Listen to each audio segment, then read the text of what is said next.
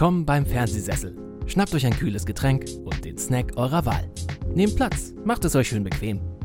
Viel Spaß mit Marco, Fabian, Nenad und Kit. Viel Spaß im Fernsehsessel.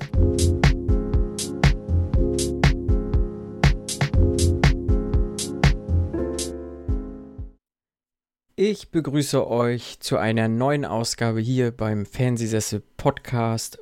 Bei mir heute der Mann, der heiße Steine auflegen kann, um alle Krankheiten dieser Welt zu heilen, Nenat. Hallo, Nenat. Hallo Marco. Ich habe keine Ahnung, was du meinst, aber du hast recht. Ja, du hast doch so ein Buch geschenkt bekommen, Oh Heilpraktiken oder sowas. Habe ich gelesen auf Twitter. Oh, Da fuck, kannst du doch ja, jetzt bestimmt stimmt. auch Steine auflegen, um alles irgendwie zu heilen. Was Ja, geht. nee, nee, nur wenn im Alten Testament irgendwie Vater Abraham auch mit äh, heißen Steinen hantiert hat und damit äh, die, die Menschen vom Leid und Kummer befreit hat. Ansonsten kann ich es leider nicht. Ah, das ist natürlich ärgerlich. Ich habe letztens auch gehört, ähm,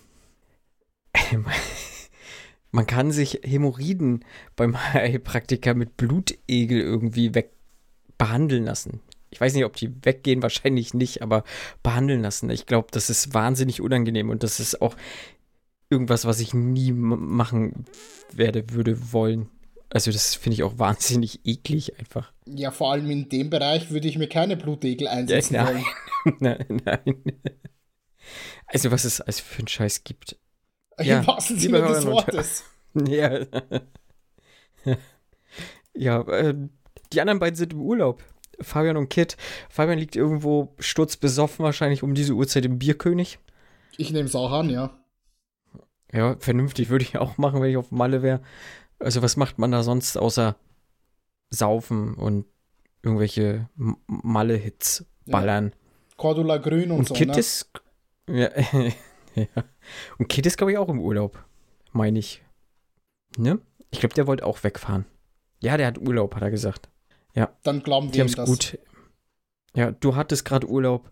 Ich habe bald Urlaub Mensch, als Wir haben hätten jetzt wir uns Ferienhaus. abgesprochen. gemietet, ja. ja. Wir haben jetzt Ferienhaus gem gemietet in Dänemark.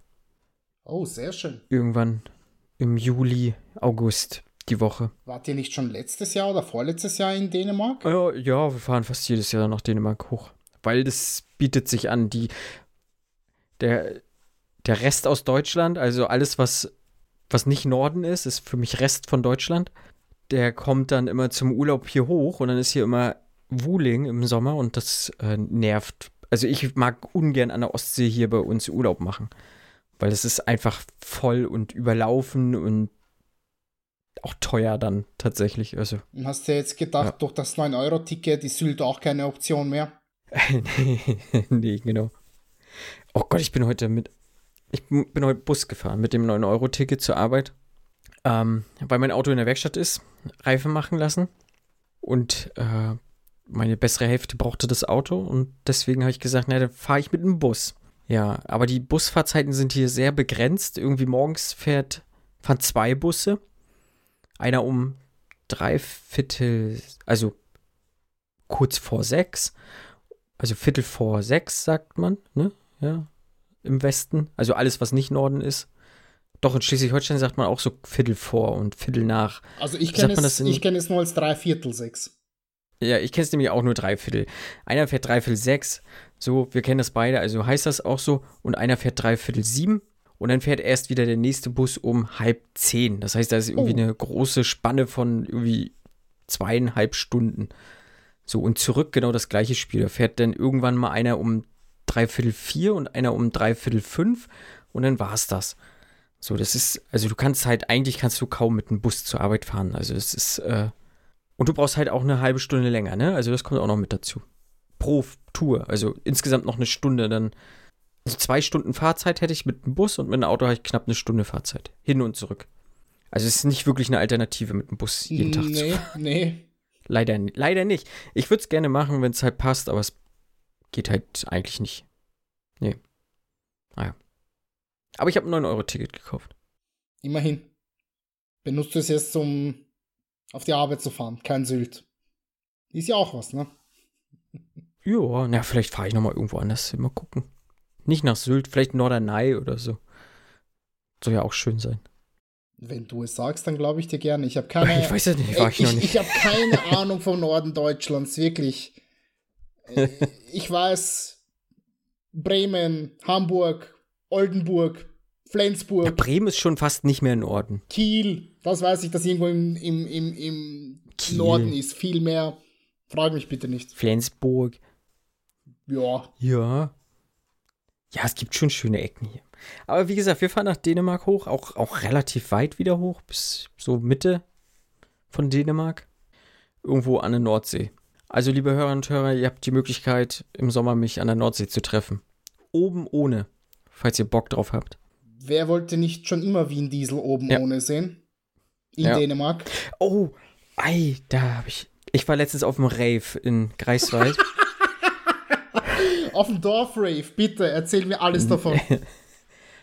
ja, war relativ, ist relativ unspektakulär geendet. Ist nicht meine Musik, aber da waren auch, da kamen so drei Typen, drei Typen mit Glatze halt, ähm, auch alle, alle so ein bisschen äh, auf Muckimann gemacht. Und der eine, der hatte wirklich so eine weiße Lederjacke an, wie Vin Diesel und so eine Fliegerbrille dann aufgehabt. Also der sah wirklich aus wie Vin Diesel. Hat sich dann auch so cool hingestellt. Der andere hat ein Unterhemd angehabt, auch wie Vin Diesel. Hätte nur noch gefehlt, dass die so ein Corona getrunken hätten. Aber das leider nicht. Bist du dann zu ihnen gegangen und hast gesagt, es geht nur um die Ach, Familie? nee. Hätte ich mal machen sollen, ne? Aber nee, habe ich, hab ich nicht gemacht.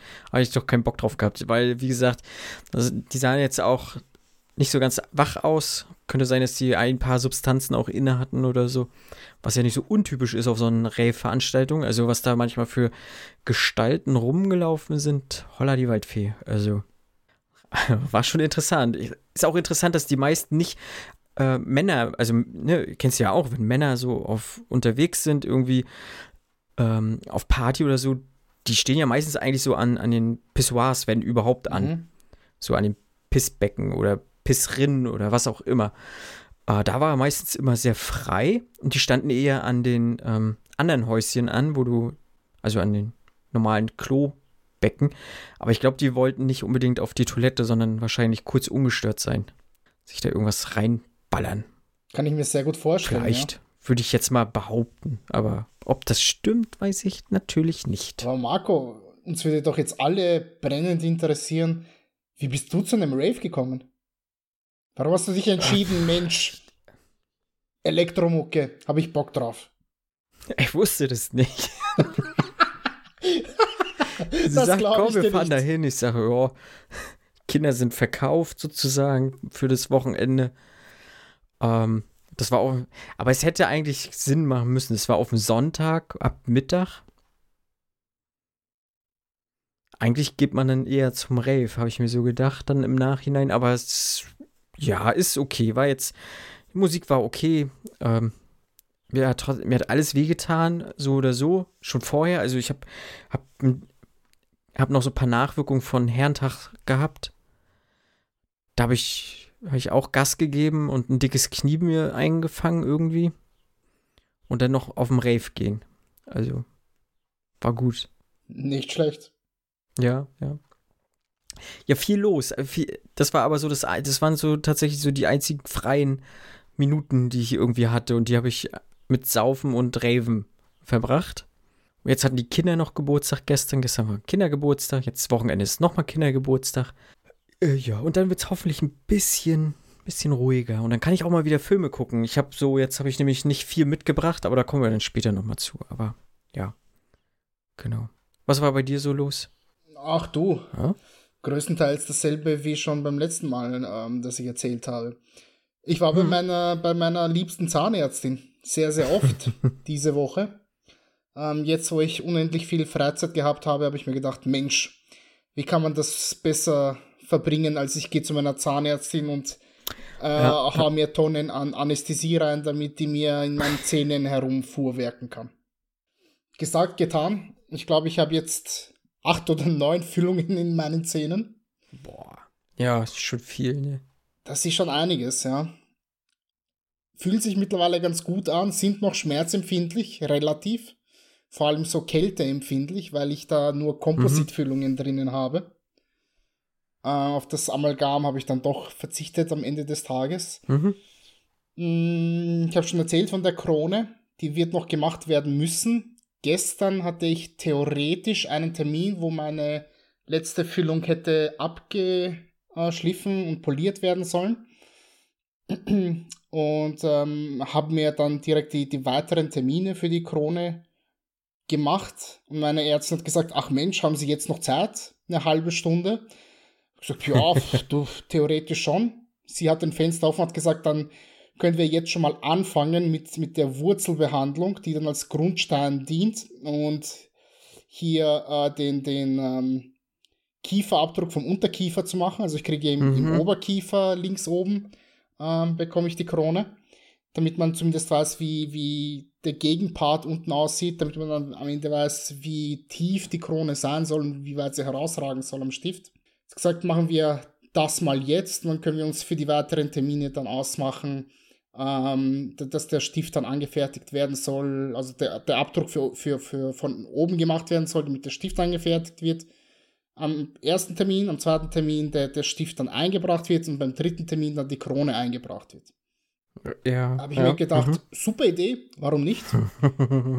Sagt sie mir, mh, hm, sie müssen aber bedenken, da von ihrem restlichen Zahn nur noch sehr, sehr wenig da ist, und so wie er da ist, so wird er noch bleiben. Es wird nur quasi rundherum die Krone dann gemacht, zum Stift zusätzlich. Den werden wir jetzt Ihnen nicht herausziehen oder so etwas in die Richtung. Können wir Ihnen nicht sonderlich viel Anästhesie ähm, spritzen. Von dem her, ein bisschen was wird, wird kommen, aber Sie werden nicht spüren. Keine Sorge. Gesagt, getan. ähm, mir wurde ein bisschen was gespritzt. Nach fünf Minuten kommt die Ärzte zu mir und fragt, und spüren Sie was? Sage ich, ja, es ist ein bisschen taub. Nicht so sehr wie die letzten Male, als ich hier war, aber mhm. ich spüre meine Oberlippe nicht mehr so richtig. Sagt sie, sehr gut, genauso wollten wir das haben. Fängt sie zuerst an, an meinem Zahn ein bisschen herumzufuhrwerken. Habe ich nicht sonderlich viel gemerkt.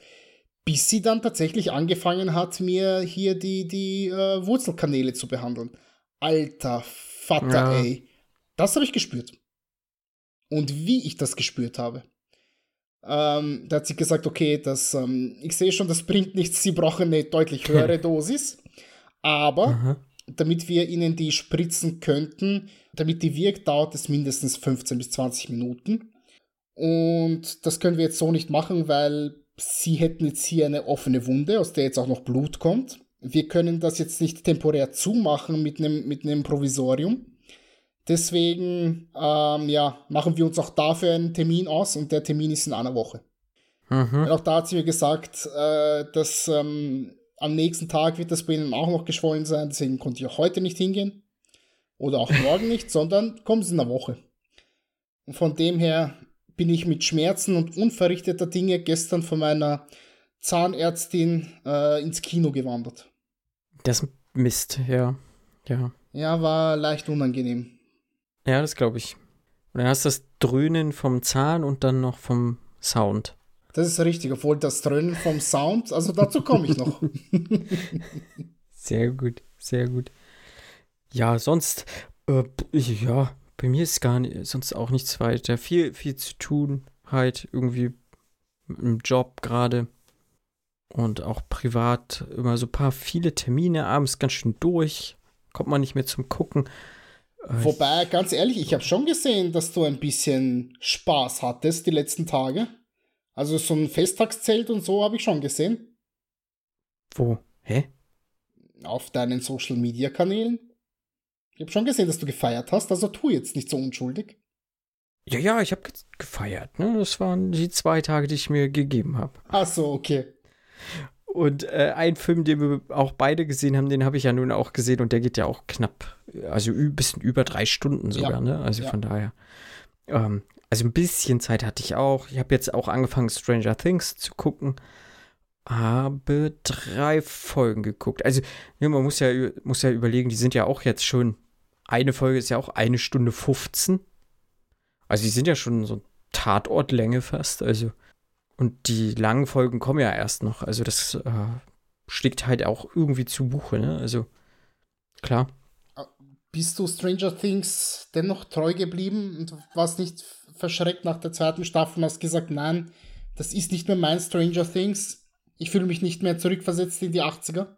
Ah, ich war eh nicht so. Ich habe das ja, glaube ich. Also Stranger Things hat ja so, glaube ich, so dieses Bingen an sich ausgelöst, habe ich so das Gefühl. Also dafür wird, also dafür wird es ja irgendwie verantwortlich gemacht. Ich glaube, ich habe Netflix erst mit der zweiten Staffel nachher abonniert, würde ich fast behaupten.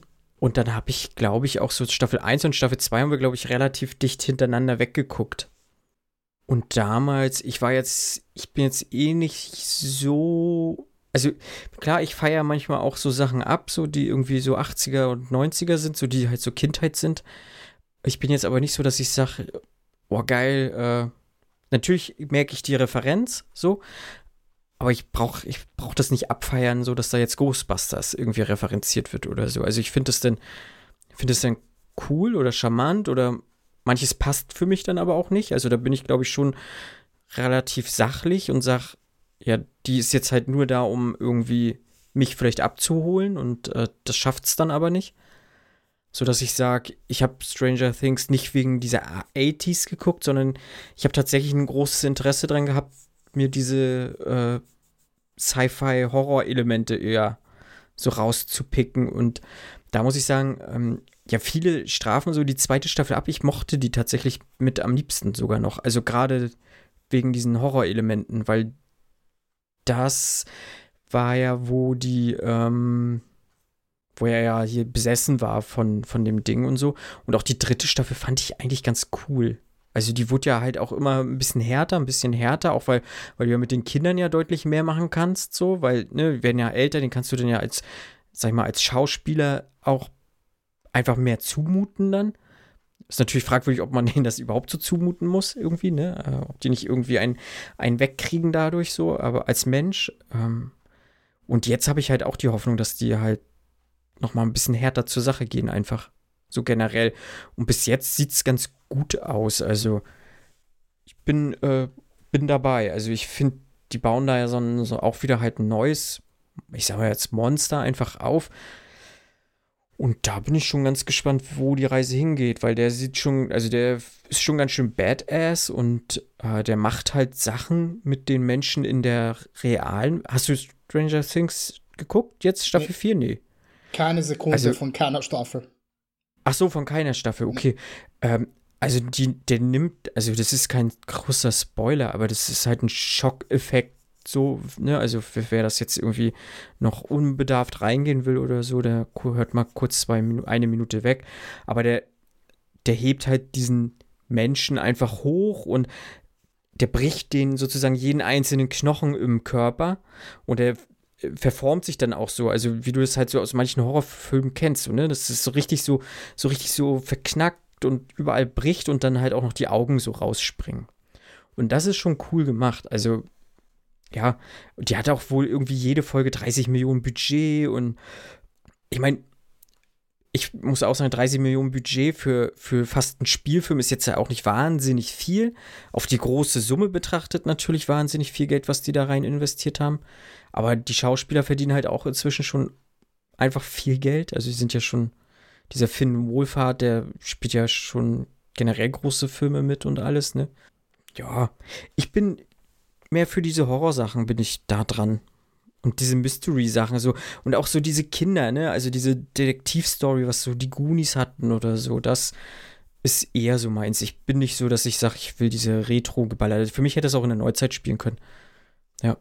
Mhm. Verstehe. Verstehe. Mhm.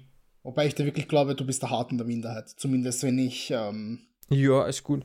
den gemeinen Organen in meiner Twitter-Bubble glauben kann. Ja, weil die die 80s abfeiern oder generell sagen, dass das nachlässt oder kein Interesse mehr besteht oder was? Naja, weil die alle damals aufgesprungen sind quasi auf dieses, okay, das ist der so. Retro-80s-Hype, wo, keine Ahnung, Indiana Jones, Goonies, Stand yeah, By Me yeah. und so weiter und so fort referenziert wird. Mhm, ähm, mhm, und mhm. was weiß ich, Stephen King und was halt yeah. alles damals so cool war, eben, was man so mitgenommen hat äh, in, in, in seiner Jugendzeit.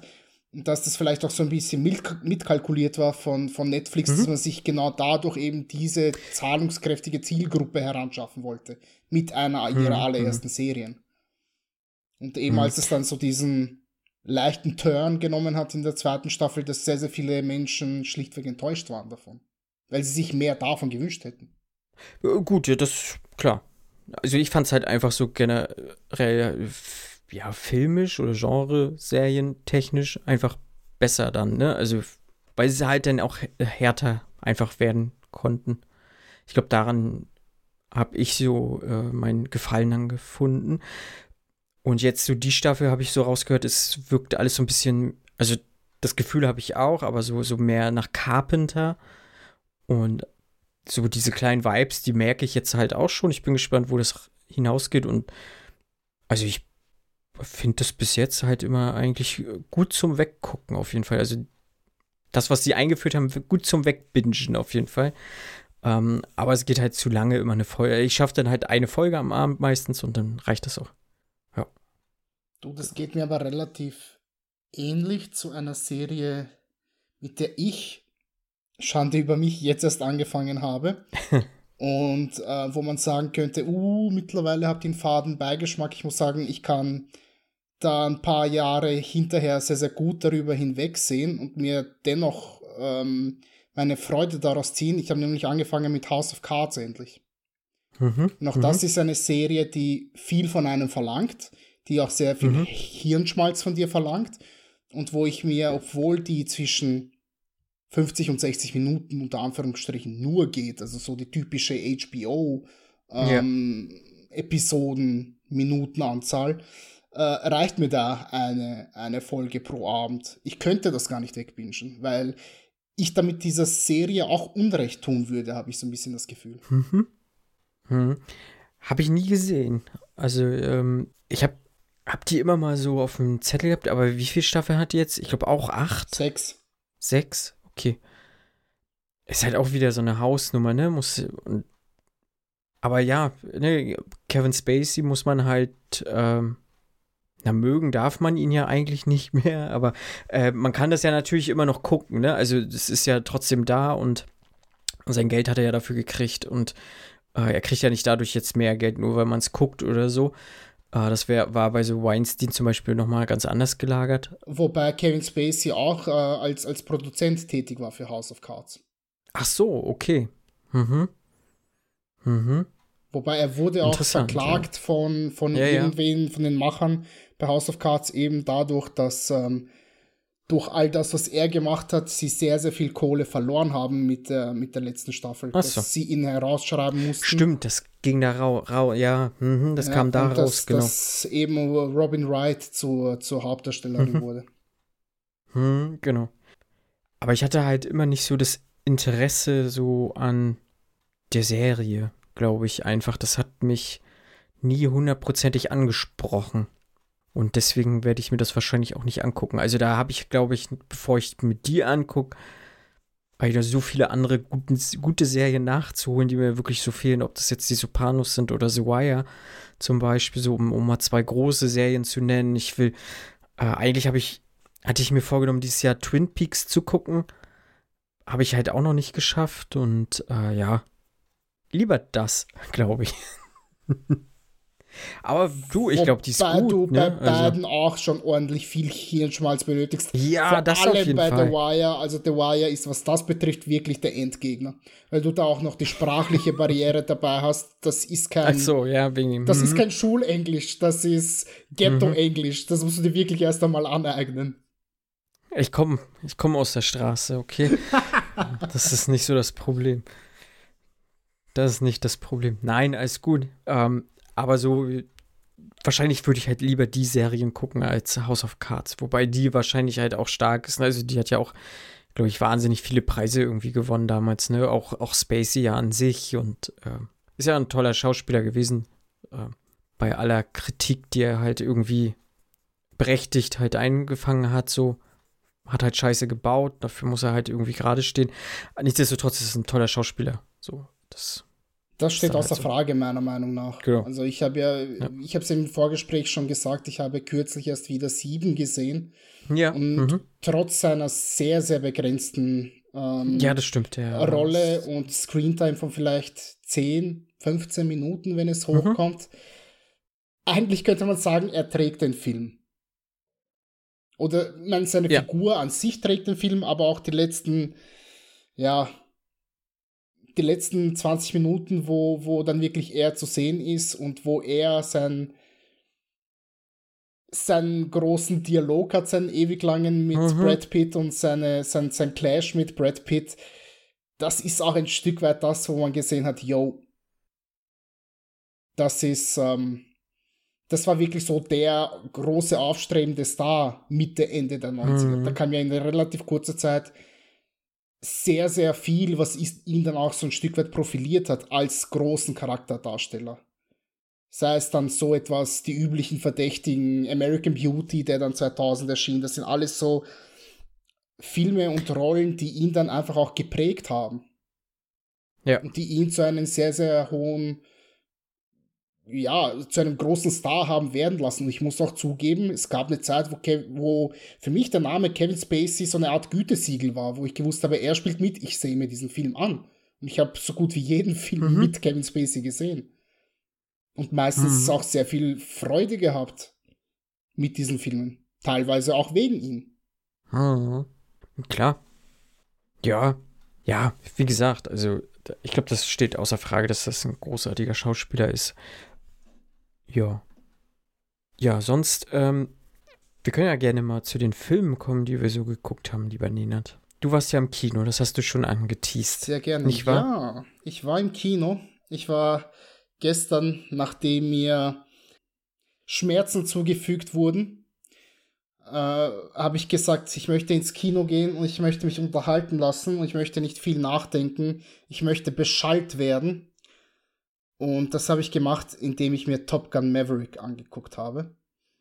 Ein Film, bei dem ich gesagt habe, das ist ähm, ein Must-See-Cinema-Film für mich. Also, Mhm.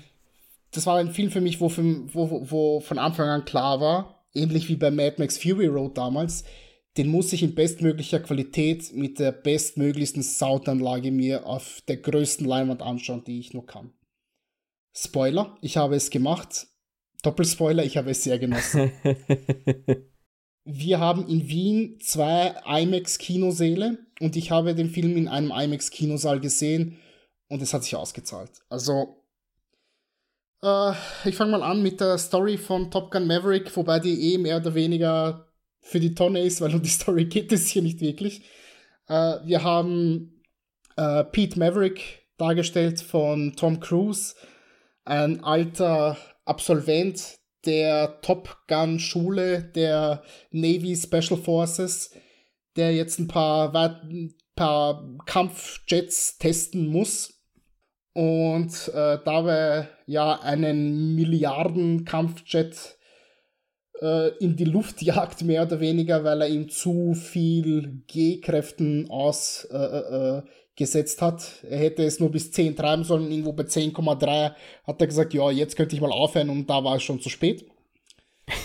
und sein alter Buddy Iceman oder John John Kowalski oder irgendwie so etwas heißt er, also äh, dargestellt Mhm. von Val Kilmer, äh, sagt dem Mensch, hör zu, wir äh, benötigen dich hier, dass du ein paar junge Absolventinnen und Absolventen der äh, Top Gun Academy hier ausbildest, weil wir, weil wir hier eine lebensgefährliche Mission haben, wo ein, und da, da wird es wirklich so genannt im Film, ein Schurkenstaat äh, ein, ein äh, Uranlabor, ein unterirdisches hat. Und dort müssen wir hin und das müssen wir zerbomben. Blöd nur, das ähm, ist irgendwo in, in so einem Bergtal gelegen, wo man erst einmal hinfliegen muss mit den Jets, die unter den Radar sinken müssen, auf unter 100 Fuß dorthin kommen müssen, dann so einen leichten Steilflug beginnen müssen über, über so eine leicht, leichte Klippe,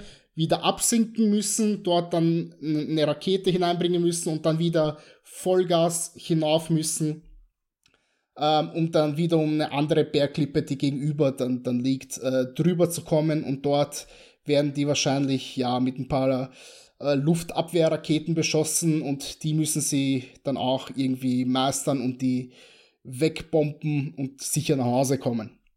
Wie gesagt, äh, um die Story geht es hier nicht. Es geht hier um alte Memorabilia und es geht hier um die Action und beides ist sehr, sehr gut gemacht.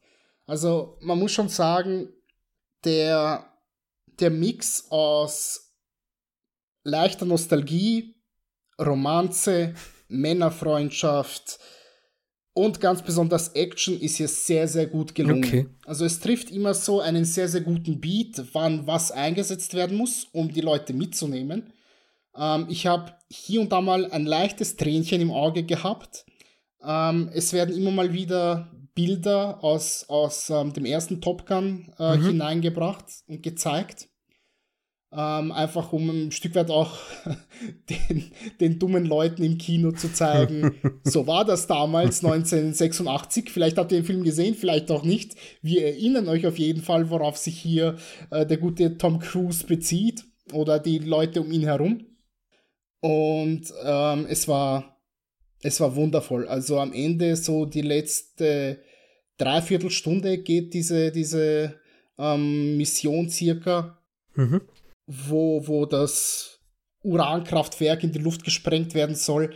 Da gibt es so unglaublich coole ja, Dogfight, äh, äh, äh Flugzeug, ich baller dich ab Sequenzen das ist schon herausragend gefilmt.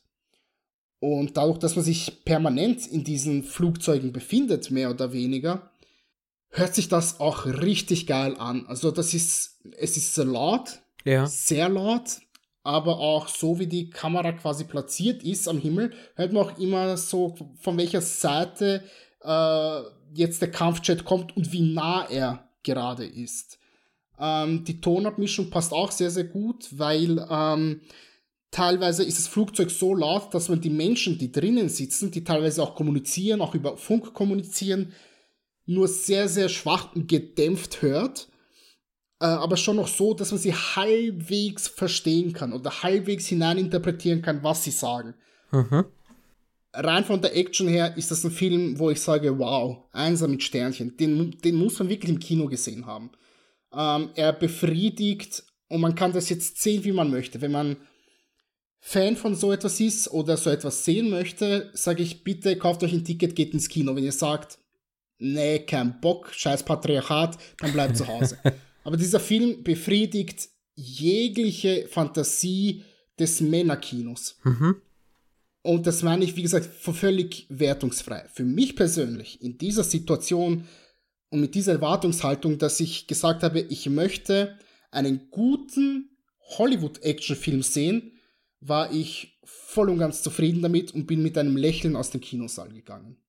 Und das ist wahrscheinlich so von den Hollywood-Filmen der beste, den ich tatsächlich seit Mad Max Fury Road gesehen habe.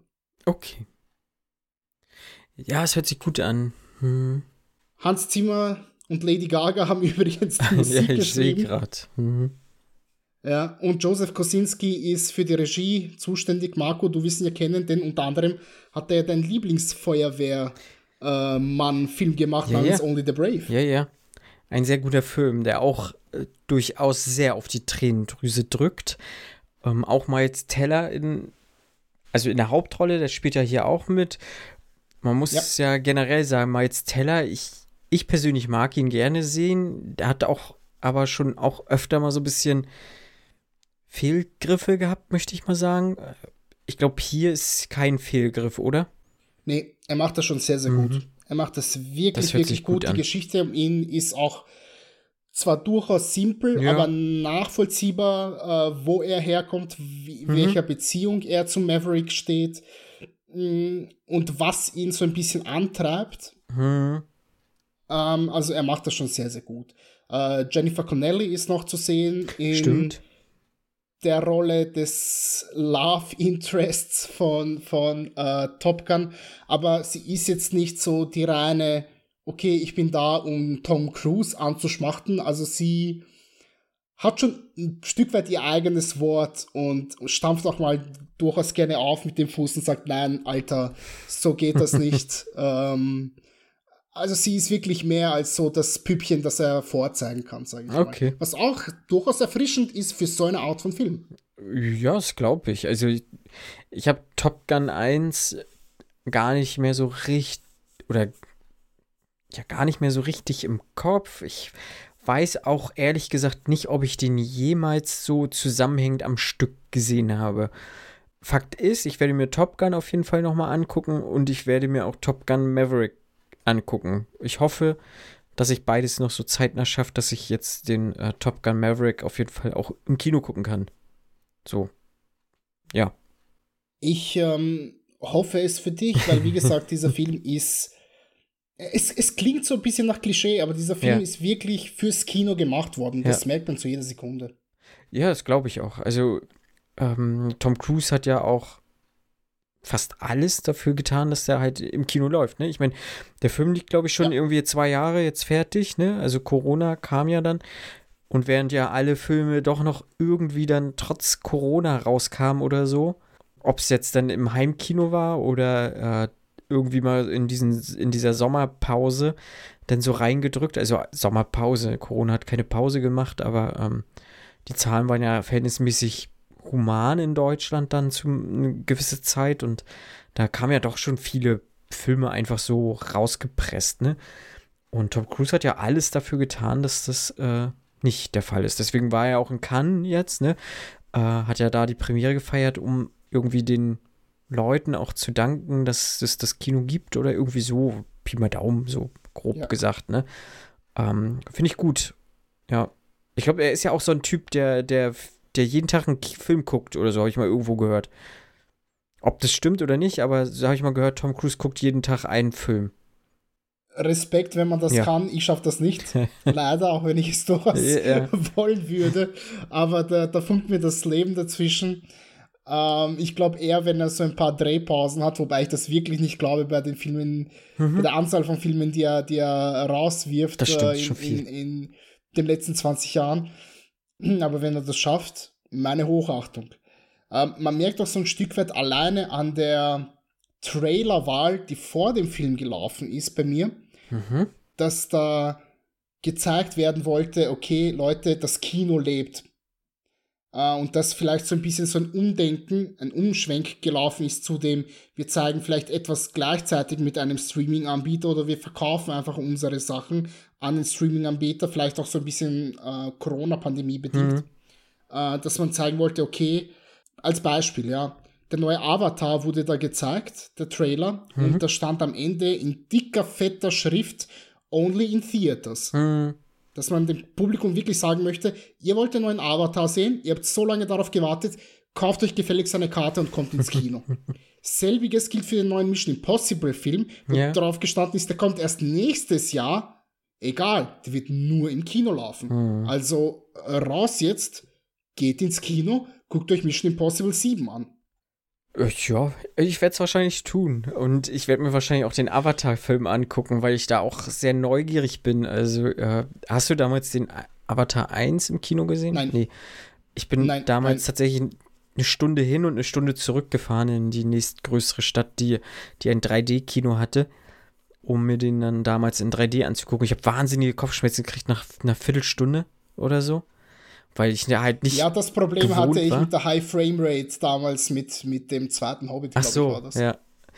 Also, weil ne, mein, mein Kopf war halt nicht, also er kannte das nicht, so 3D, also woher auch, ne? Und so äh, eine Zeit lang ging es dann ja nachher dann auch, auch während des Films zum Glück dann irgendwann.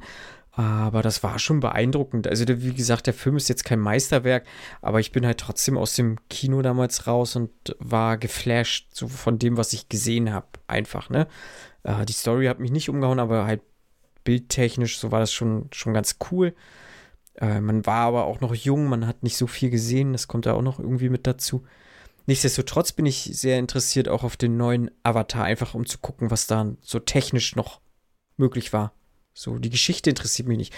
Da gehe ich dann hin, um mir die Technik einfach anzugucken. So, ne? Und ähm, genau, so wie du sagst, ich glaube, Top Gun, das ist halt so ein Film, da will ich einfach äh, von der Turbine weggeblasen werden im Kino, so, ne? Ähm, und dafür ist dann Kino auch mal gut. Also es muss ja nicht immer, keine Ahnung, ein, ein Titan sein, der äh, meisterhaft ist. so. Den ich auch immer noch ähm, gucken muss. Das kriegst du hin. Das kriegst du noch hin. Wobei, wie gesagt, da stoßen sich ja viele auch drin, aber ich mag Titan einfach gerne. Und, ähm, nee, also ich bin überzeugt davon, dass Titan ein Film wird, den ich auch sehr lieben werde. Sehr schön. Ja, Top Gun. Und was ich auch mhm. noch zum, zum, zum Schluss sagen mhm. möchte zu Top Gun Maverick ist, ähm, man muss den, den Leuten wirklich zugute halten, dass sehr viele junge, unverbrauchte Gesichter zu sehen sind. Die teilweise nur sehr kleine Schauspielcredits haben bis jetzt, für die das vielleicht so ein Stück weit auch ein Sprungbrett sein kann, wie seinerseits beispielsweise für Tom Cruise. Mhm. Denn Tom Cruise ähm, hat vor Top Gun 1986 so gut wie nichts gemacht. Das war ein unbeschriebenes Blatt, bis Tony Scott ihn eben so ein Stück weit entdeckt hat. Und für beide war das so ein bisschen das äh, Sprungbrett in Hollywood. Ich meine, die Farbe des Geldes kam auch 86, wo er mit Scorsese zusammengearbeitet hat.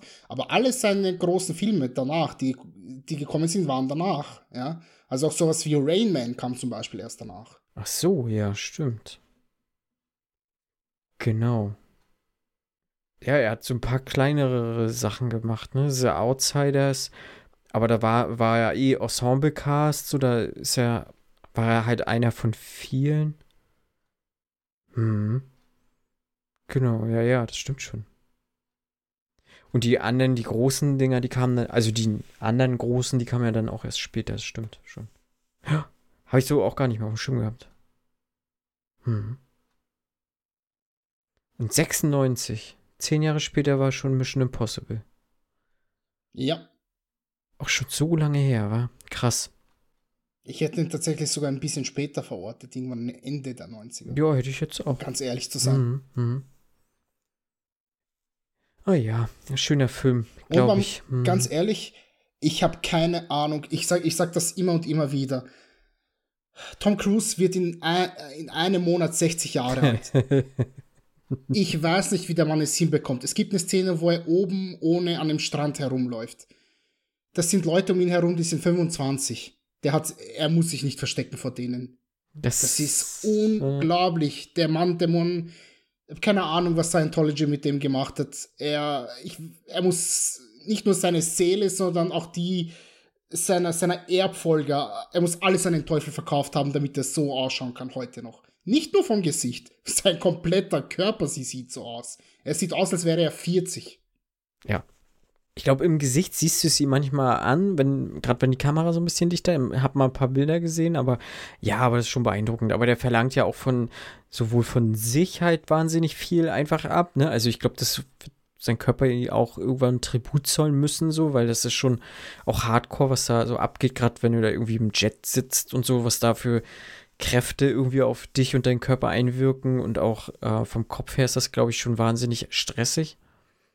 Ich sehe gerade hier steht halt auch, äh, dass er ja irgendwie drei Monate lang mit den anderen SchauspielerInnen da so eine Art Bootcamp-artig trainiert hat, ähm, dass die dann auch ja die Kameras selber führen mussten und alles, damit, weil, ne, wenn die im Jet sitzen, halt, dass die dann die Kamera führen müssen und sie sitzen halt im Jet und fliegen und dann müssen, wirken halt diese Kräfte auf einen ein und du musst aber noch so klar im Kopf sein, dass du da irgendwie die Kamera vernünftig hältst und so. Ich stelle mir das auch nicht so einfach vor und ähm, ja, Chapeau auf jeden Fall. Also gerade was er so die letzten Jahre abreißt, so Star auch stunt-technisch und so, das ist schon, schon ganz großes Kino. Aber wie du sagst, er wird nicht jünger, ne? Eigentlich äh, sollte er sich vielleicht auch mal so langsam so ein bisschen zurücknehmen, aber gefühlt wird er nur noch krasser und noch mehr so, ne? Ähm, ja. Naja. Ja, ich habe auch einen aktuellen Kinofilm geguckt. Den habe ich aber zu Hause geguckt, da habe ich einen, einen, Ansichtslink bekommen vom, ähm, weil ich dafür den Telestammtisch was aufgenommen habe. So kleine, kleine Sache. Ist ein deutscher Kinofilm aus dem Jahr 2020 und der heißt Rivale. Hm, ist ein Film von Markus Lenz und es geht darum, dass äh, der kleine Roman in der Ukraine groß geworden ist. Also er lebt bei seiner Oma, bei seiner Großmutter. Äh, der Film hat nichts mit der Ukraine jetzt aktuell mit den aktuellen Geschehnissen zu tun, sondern ähm, der ist aus dem Jahr 2020 und er lebt halt bei seiner Oma und seine Mutter arbeitet in Deutschland als illegale Krankenpflegerin. Und die Großmutter verstirbt und dann macht er sich halt auf den Weg nach Deutschland. Und ähm, dann kommt halt relativ schnell heraus, dass seine Mutter nicht mehr als Krankenpflegerin arbeitet, weil die Person, die sie zu pflegen hatte, verstorben ist. Stattdessen ist sie so ein bisschen die Geliebte des halt des Witwers. So. Und jetzt sieht sich der Junge halt eigentlich, der möchte eigentlich jetzt gerne ähm, wieder Kontakt mehr zu seiner Mutter haben und eine Mutter haben, endlich mal. Und gleichzeitig ist halt dieser Mann da, der auch die Mutter vereinnahmt und er sieht ihn halt eben als Rivalen an und so entspannt sich so ein bisschen so ein Beziehungsdreieck und irgendwann wird es auch nur was zwischen dem Jungen und dem Mann. Jetzt muss ich mal gucken, ich habe äh, die Seite auf. Genau, der junge Roman heißt Elisa Nazarenko und das muss ich sagen, der spielt irgendwie einen neunjährigen Jungen.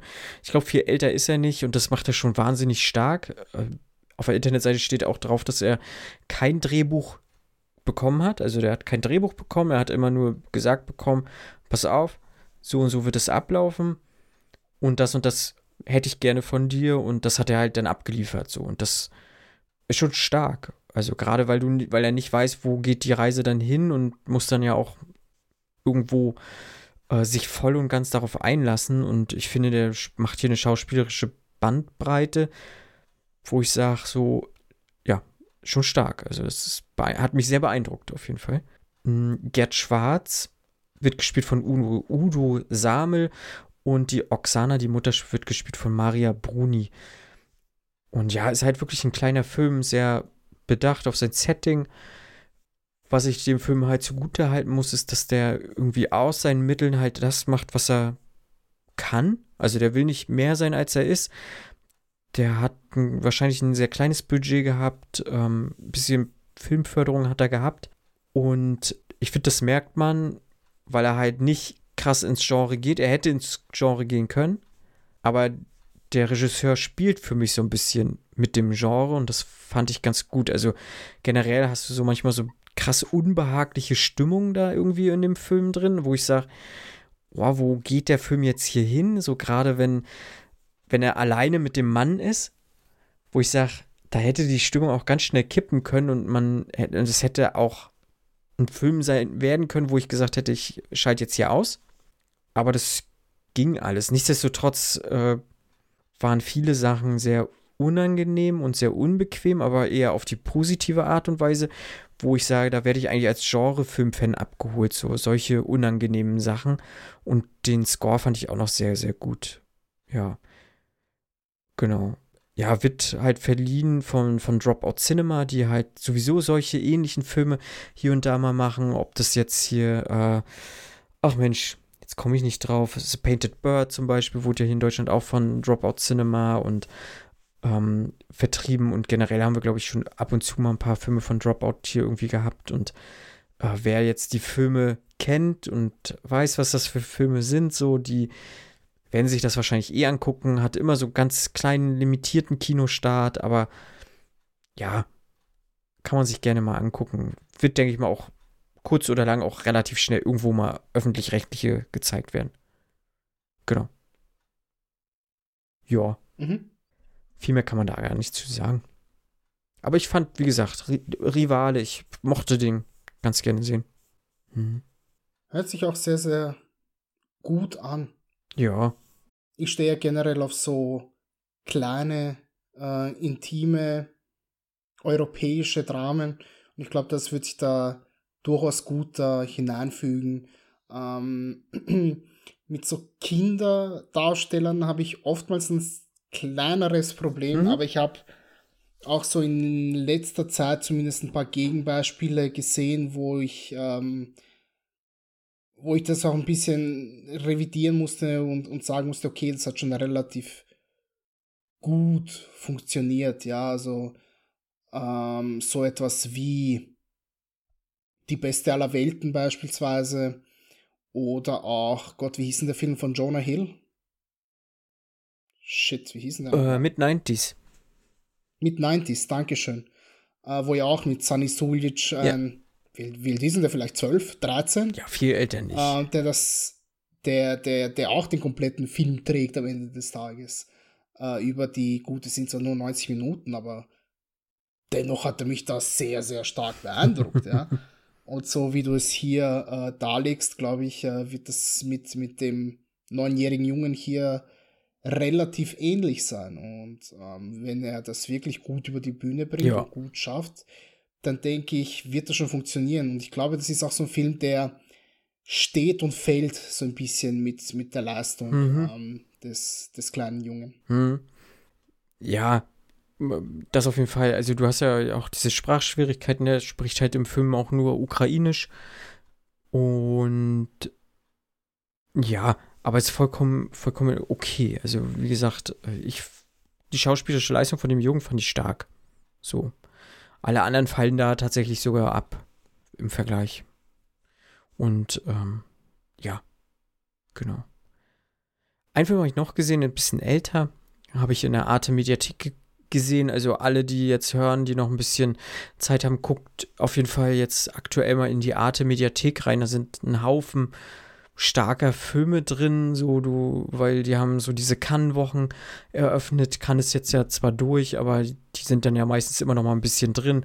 Die haben ähm, zum Beispiel jetzt Parasite lief da auf Arte und äh, dieser dänische Beitrag ich glaube, den war der dänisch auf, ja, ich glaube, der jetzt bei den Oscars war, dieser Flea, der sowohl nominiert war für, also der hat kein, keine Auszeichnung gekriegt, aber der war nominiert für den besten ausländischen Film, für den besten Animationsfilm und den besten Dokumentarfilm, glaube ich.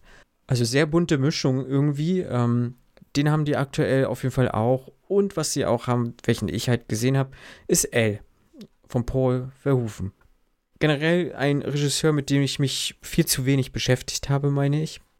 Ein sehr kontrovers diskutierter Regisseur, so der. Naja. Findest ne, ja, du? doch, so manchmal. Also die meisten Filmenthusiasten können sich schon darauf einigen, dass Paul Verhoeven ein richtig guter Regisseur nee, ist. so meinte ich das nicht. Ich glaube, äh, ich meinte, glaube ich, diese Kluft vom Mainstream hin zu, äh, also im Vergleich jetzt zum Mainstream-Publikum glaube ich, weil er ja doch schon Filme macht, die auch durchaus missverstanden werden können. Oder auch nicht, ähm, nicht immer. Ja, gut, das alte Starship Troopers Problem. Ja, ne? also jetzt auch Benedetta, den hattest du ja, glaube ich, jetzt vor kurzem auch gesehen.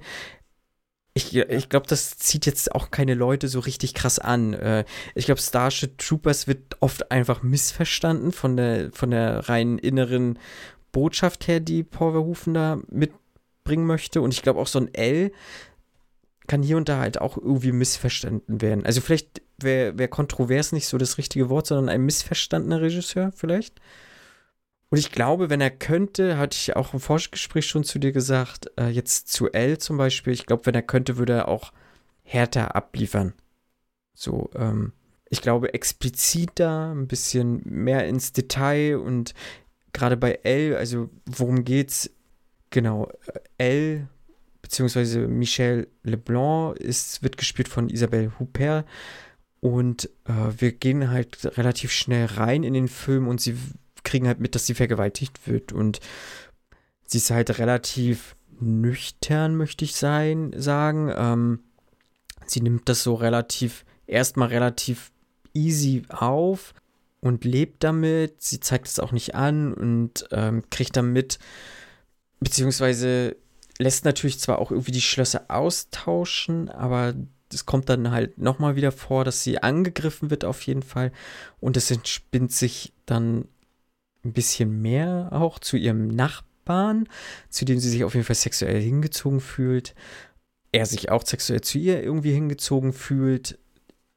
Und äh, da, ja, da kommt noch, ich will den ja auch gar nicht spoilen, weil da kommen ja noch mehr, wobei ich finde, der ist schon sehr vorhersehbar irgendwie der Film. Also das würde ich dem Film tatsächlich auch irgendwie ankreiden, dass das relativ, also dieser große Twist, der da kommt, ähm, doch irgendwie sehr vorhersehbar für mich auf jeden Fall war, aber das möchte ich auch gar nicht äh, irgendwie werten. Und äh, ja, aber der ist halt irgendwie auf einer psychologischen Ebene, möchte Paul Verhoeven hier spielen und das fand ich persönlich gut. Ähm, mich hat der irgendwie dieser Film sehr gut abgeholt. Ich möchte, wie gesagt, hätte ich einen Kritikpunkt, ist es halt echt eigentlich nur diese, diese Vorhersehbarkeit. Mir war schon relativ schnell klar, wo möchte dieser Film hinaus. Ich fand das aber, wie gesagt, auf dieser psychologischen Ebene, gerade auch was äh, Isabelle Huppert da so abliefert, dann auch schauspielerisch, so dieses Kühle, dieses Sachliche und auch, da kannst du ja auch so ganz krass irgendwie in die Psychologie gehen. Ich bin kein Psychologe, ich bin auch kein Hobbypsychologe, ich glaube aber so richtige Psychologen ähm, werden da auf jeden Fall irgendwie ihr Spaß haben und das sind ja auch so Krankheiten oder äh, psychologische Erkrankungen, die da, die es halt ja wirklich gibt so und ne, dass sich irgendwie ich, ich komme jetzt auch nicht, äh, dieses Stockholm-Syndrom und sowas. Also, wenn du dich in deinen Entführer verliebst und sowas, ist das, glaube ich, ne? Und all sowas halt, ne? Und ähm, ja, ich glaube, man weiß, kriegt jetzt auch schon so leicht, leicht raus, äh, worauf dieser Film nachher äh, abspielt. Aber ich möchte es nicht sagen, weil dann hätte ich wirklich krass gespoilt vielleicht. Und äh, ich bin da zwar schmerzfrei, aber manche nicht. Und ähm, ja, ich mochte den. Möchte ich eigentlich nur kurz sagen. So. Ich hätte mir den aber auch noch mal ein bisschen expliziter vorstellen können, diesen Film. So generell. Mm, ja, ich kann dir in ein paar Punkten zustimmen. Äh, der Film ist auf jeden Fall sehr, sehr interessant. Ja. Ich mochte den teilweise. Ja, er ist vorhersehbar.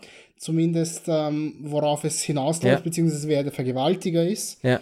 Ähm, wobei die Figur von Huper das ja auch relativ lange nicht weiß, von dem her, ob das jetzt Stockholm-Syndrom ist, ja, nein, bleibt so ein bisschen offen, teilweise. Ja. Sie erfährt es zwar am Ende des Tages und steht dann auch dazu, aber es ist halt auch sehr lange so, dass ähm, sie einfach einem Mann verfällt, der auch deutlich jünger ist als sie, Mhm.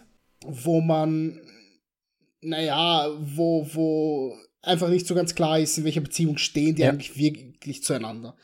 Ich finde, es gibt sehr, sehr viele Punkte, die mich mehr interessiert hätten an dem Film, wo ich deutlich mehr gesehen hätte. Also die charakterliche Tiefe von Hupers Figur ist nicht so wirklich vorhanden. Sie zeigt Mhm. in Ansätzen zwar sehr interessante Punkte, weil sie auch ein sehr emotionsloser Mhm. Mensch ist, äh, vor allem ihren Sohn gegenüber, ihrer Schwiegertochter gegenüber. Sie, man könnte doch sagen, sie ja. ist ein Arschloch, wie es Ja. im Buche steht. Ähm, sie ist auch ihrer Mutter gegenüber relativ tough, Mhm. ja.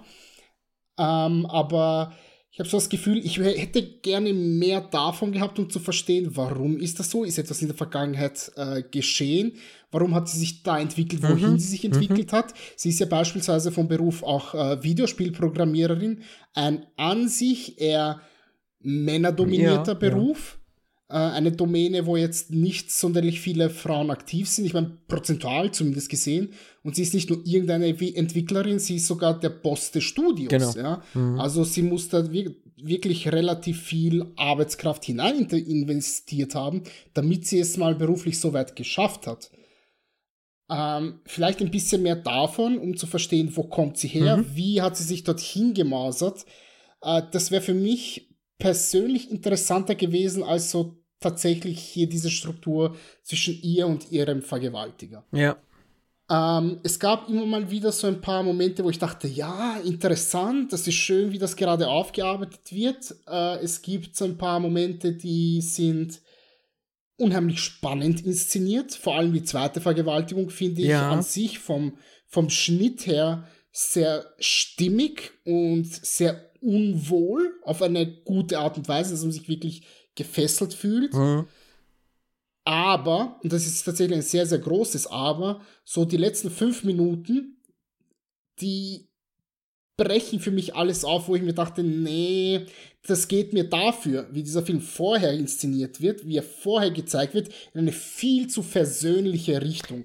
Mhm. Und das passt für mich nicht in die Stimmung des Films und das passt für mich auch nicht zu der Figur von Hyper, dass sie auf einmal zeigt, okay, eigentlich bin ich ja komplett einsichtig und voll okay mit der ganzen Welt und ich mag meinen Sohn wieder und die Schwiegertochter ist auch gar nicht so schlimm und ich trauere jetzt doch um meine Mutter.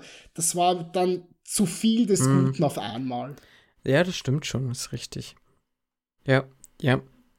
Ich meine, äh, Isabelle Huppert wird ja auch wahnsinnig sexualisiert, so. Also ich glaube, zu dem Dreh ich weiß nicht, wie alt sie zu dem Zeitpunkt war, auch schon. Puh, an die 60 mit Sicherheit. Ja, ich glaube, und sie war halt auch deutlich jünger gespielt. Also ihre Figur war deutlich jünger in dem Film. Ne, und ähm, also und irgendwie alle Männer lagen ihr ja zu Füßen.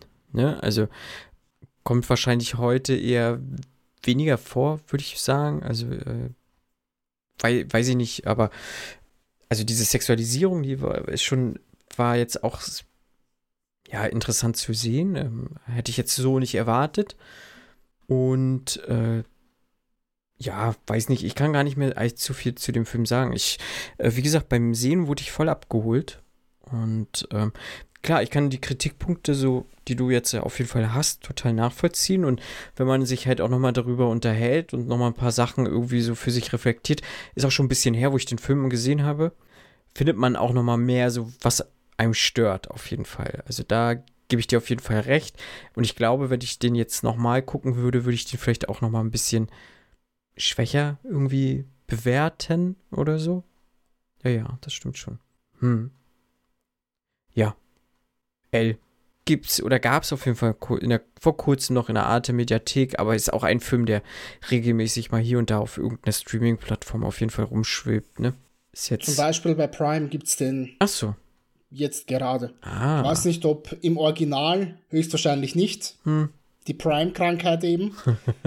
Aber rein theoretisch gibt es den dort, habe ich gerade gesehen. Ah ja, okay. Ja, und dann haben wir beide noch einen Film gesehen. Mhm.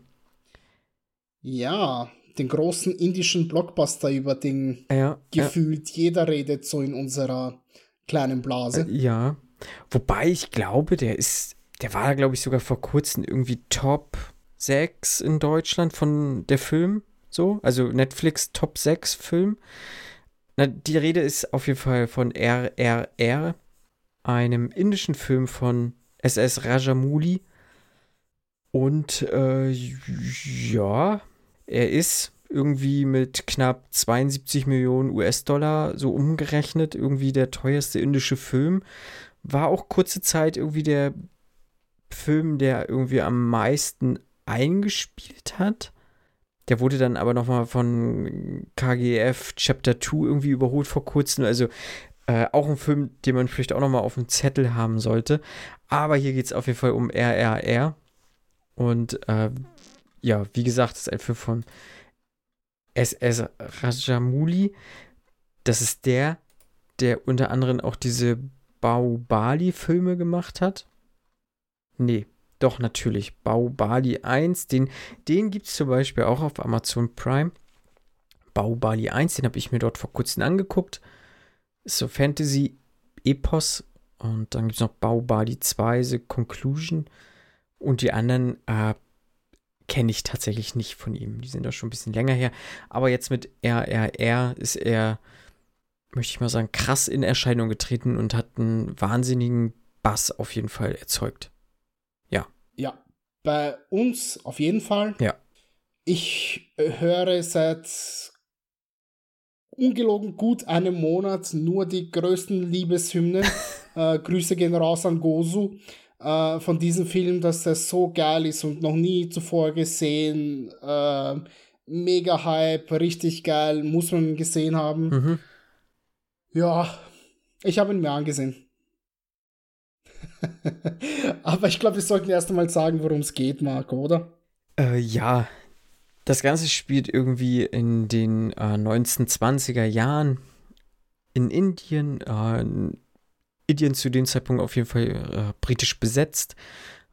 Und wir haben die kleine Mali, glaube ich, ne? War der richtige Name. Ja. Ein junges Mädchen, was von einem tyrannischen Gouverneur und seiner Ehefrau abgekauft wird, aber es handelte sich um ein Missverständnis sie haben gedacht, sie, sie kriegen irgendwie ein, eine Belohnung, einen Schilling oder ich weiß nicht, welche Währung das war nochmal, ich habe das leider vergessen. Äh, sie kriegen halt ein, ein Geldstück dafür, dass Mali halt ein Lied gesungen hat, aber die Familie um diesen äh, Gouverneur Buxton wollte das Mädchen kaufen, beziehungsweise hat das Mädchen dann halt dementsprechend einfach mitgenommen und ähm, zu ihrer Haus- und Hofsängerin und äh, Sklavin halt einfach gemacht, ohne dass sie jetzt irgendwie Sklavenarbeit betreiben musste, aber nichts anderes ist es ja dann. Und ähm, das konnten dann halt, konnte ihr Bruder, ich habe das leider nicht so ganz verstanden. Ich glaube, das war ihr Bruder, nicht wahr? So diese Familienverhältnisse nee. waren manchmal für mich so ein bisschen unklar, muss ich ehrlich sagen. Es, äh, es ist ein bisschen schwer zu differenzieren. Also Bruder, ja, wenn sie einen 35 Jahre älteren Bruder hat, dann ja, ja ist es ein Bruder. Wobei ich habe so das Gefühl, in dem Film ist jeder irgendwie ein Bruder. Ja, ja. Genauso wie bei Fast and Furious jeder zur Familie dazu zählt. Stimmt. Mhm. Ich sehe gerade, das ist der äh, als, also wir sagen einfach Behm, also Komaram Behm. Und hier steht, er ist der Stammesführer der Gond aus Telangana, der halt, genau, an, also ja, ihr Bruder, ihr, der Stammesführer, vielleicht auch ihr Vater. Wie gesagt, so ganz, ähm, er ist der Beschützer des Stammes und äh, will halt das Mädchen zurückholen und macht sich auf die Suche nach dem Mädchen, was gar nicht so einfach ist in einem riesigen Land wie Indien halt einfach und was generell sowieso irgendwie ähm, von Unruhen und auch von Rebellion seitens der äh, der Inder, sage ich jetzt einfach mal, natürlich, ich weiß, mir ist bewusst, dass das da sehr viele Kasten und sehr viele ähm, andere äh, Bezeichnungen auch gibt. Ich sage jetzt einfach Inder, weil es das Land halt dementsprechend irgendwie hergibt. Und Genau, und auf der anderen Seite haben wir einen Offizier, Ramaraju, der. Wobei Polizeioffizier, so viel sollte man schon dazu sagen. Der gehört genau. jetzt nicht zur Armee dazu. Nee, genau, ist nicht, er ist bei der Polizei und er möchte halt irgendwie Sonderoffizier, er will irgendwie ein, ein gefeierter Offizier werden und möchte alles dafür tun. Wir sehen gleich zum Anfang, wie er da irgendwie keine Ahnung, hunderte Leute zusammenprügelt. Aber hallo. und äh, er meldet sich mehr oder weniger freiwillig um halt diesen großen Rebellenführer. Es gibt irgendwie einen großen Rebellenführer, der mehr oder weniger unklar ist, wer ist es und er macht sich halt auf den Weg, diesen Rebellenführer zu fangen, um dann halt irgendwie Sonderoffizier zu werden und äh, halt der große Stolz der Polizei zu werden. Und da treffen die beiden aufeinander, indem sie halt irgendwie einen Jungen, glaube ich, retten. Oder war es ein Mädchen von der Brücke auf jeden Fall. Ähm, sie retten es in eine, mit einem epischen Seilaktion, äh, retten sie halt das Kind. Und so führen ihre Wege zueinander und sie äh, sind aber leider nicht so ganz ehrlich zueinander, möchte ich einfach mal sagen. Und was das, das ist das größte Problem ihrer Beziehung. Einfach. Ja. Nena, du warst nicht so ja. angetan wie ich, glaube ich. Es geht, also so sehr wie du nicht, nein. Mhm. Ähm, wenn ich deiner, deiner Sternewerte vertrauen kann. es gab, äh, ich will jetzt nicht sagen, dass der Film kompletter Müll ist. Das auf gar keinen Fall. Mhm. Es gab ein paar Szenen, ähm, wo ich wirklich äh, dabei war, gefesselt war. Es gab eine, wo ich mich totgelacht habe, obwohl ich das vielleicht nicht hätte machen sollen. Äh, Stichwort Tanz. Was der Nacho Nacho Tanz? Ja, ich, ich fand den hervorragend. Ja, der ist toll. Ich habe mich totgelacht. Ja. Der ist wirklich geil. Der ist hervorragend choreografiert. Ja. Ähm, ich mag die Musik. Mhm. So viel muss, muss ich dazu sagen. Die, die ähm, Musikkomposition ist wirklich mhm. cool, obwohl sie sich sehr stark wiederholt, permanent. Ja. Also Hans Zimmer lässt grüßen. ähm, aber es ist schon, es ist schon cool. Uff, wo fange ich denn an? Ähm, dieser Film ist rein was die Story betrifft, mir persönlich relativ egal. Mhm. Ja, natürlich, man weiß schon, ähm, wie so ziemlich bei jeder anderen Kolonie, äh, die Menschen, die dort waren, Äh, die, die eigentlich Ansässigen wurden sehr, sehr stark unterdrückt mhm. von den, in diesem Fall hier Briten. Äh, die haben aber mal sowas von überhaupt keinen Bock gehabt auf dieses dreckige Gesindel, mhm. wie sie sich, wie sie genannt werden. Und dass das nicht lange gut gehen kann und dass irgendwann die Menschen, die dort sind, sich nicht mehr beugen die ganze Zeit. Auch das sollte relativ klar sein, so viel hat uns die Geschichte gelehrt. Von dem her hat mir dieser Film nicht sonderlich viel Neues erzählt. Er hat mir sehr, sehr viel Sadismus von den Seiten der Briten ja. gezeigt, weil sie es einfach können. Und mir persönlich war ja das. Also ich kann das nicht drei Stunden hinnehmen. Für mich mhm. war das irgendwann ermüdend, ähm, dass mir immer gezeigt wird, oh, voll böse. Ähm, dieser, dieser dumme Scott Baxton und seine Ehefrau auch ja. noch. Ähm, das war echt schlimm. Was mir persönlich den besten, den, also den meisten Spaß gemacht hat, ist tatsächlich diese, diese Freundschaft mhm. dieser zwei Männer, die sich zwar anlügen, ja, sehr, sehr lange ja. Zeit, also sicherlich die ersten anderthalb Stunden, äh, aber irgendwann, ja, ich finde, dieser Film hat keine Struktur. Ich glaube, das ist für mich irgendwie das größte Problem. Also, nach, den, nach 40 Minuten kommen die Anfangscredits, was ich okay finde, ähm, dass das erste Mal gezeigt wird, wie war das mit der Entführung der jungen äh, äh, Mali, wie ist der Stammesführer drauf und wie ist unser Polizeiinspektor mhm. drauf. Ähm, und dass dann, dann erst gezeigt wird, der eine ist Feuer, der, der eine ist Wasser und keine Ahnung, wofür das dritte R steht. Das war schon okay. Ja, ich möchte da jetzt nicht herummeckern. Aber danach gibt es einfach sehr, sehr viel, was für mich persönlich nur wenig Sinn ergibt. Zum Beispiel, dass man die eigentliche Motivation des Polizisten erst nach gut, lass mich nicht lügen, 100 Minuten sieht, vielleicht, hm. bei 180 Minuten Spielzeit. Ähm, dass man da dann den ersten großen Flashback sieht, von zwei großen ja, Flashbacks, ja. die man zu ihnen hat. Ähm, das, hat für, das hat sich für mich gezogen. Das hat sich etwas unorganisch angefühlt. Dennoch hat es irgendwie gepasst. Also es ist unverhältnismäßig äh, äh, gewaltvoll, unverhältnismäßig dumm, denn dieser Film ist einfach dumm, das muss man ehrlich sagen aber leider auch in einigen Bereichen, also leider, leider unter Anführungszeichen, in einigen Bereichen doch durchaus unterhaltsam. Nur eben nicht so unterhaltsam, dass er für mich 187 Minuten trägt. Okay. Also ich habe doch zwei Anläufe gebraucht, um diesen Film zu beenden. Mhm. Und jetzt kannst du mit deiner Lobeshymnen beginnen.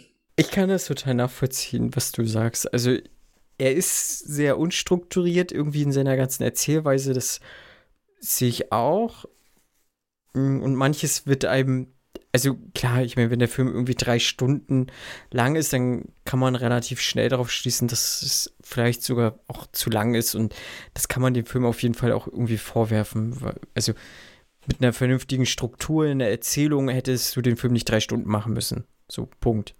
Das ist so.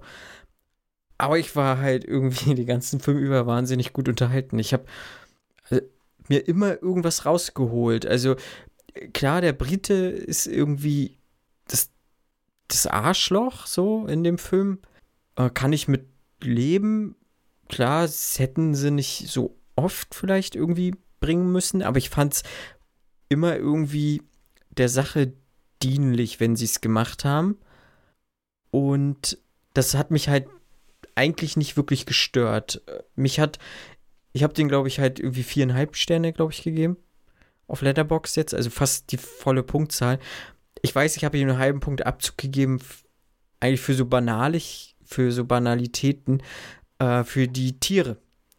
Wenn es dann irgendwie im, in der Mitte des Films, wo wenn diese ganzen Tiere da freigelassen werden und kämpfen. Weil das CGI so ja, kacke ausschaut. Ja, das hat, das hat mich tatsächlich gestört. Also äh, Ey, das CGI ist unter aller Sau.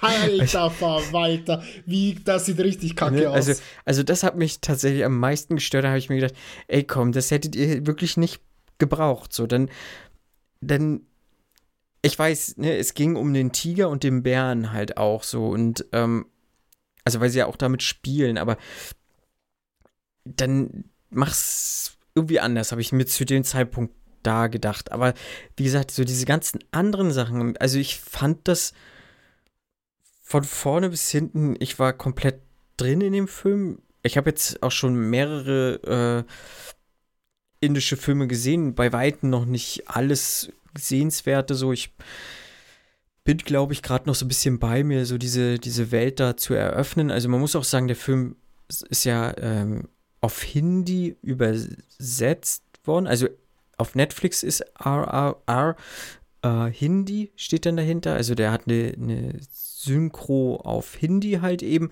aber die eigentliche Sprache ist Telugu.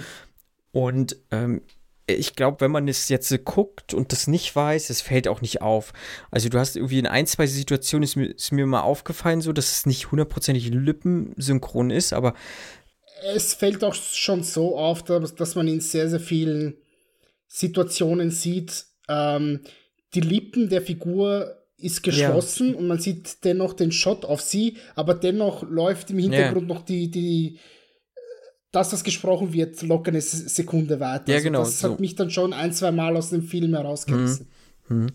Und halt die, ähm, die Stimmfarbe ist sehr, hört sich oft sehr nach Studio an, aber das ich fand, das passt halt. Also gerade wenn sie so in diese tiefen, in diese tiefe Stimmfarbe gehen und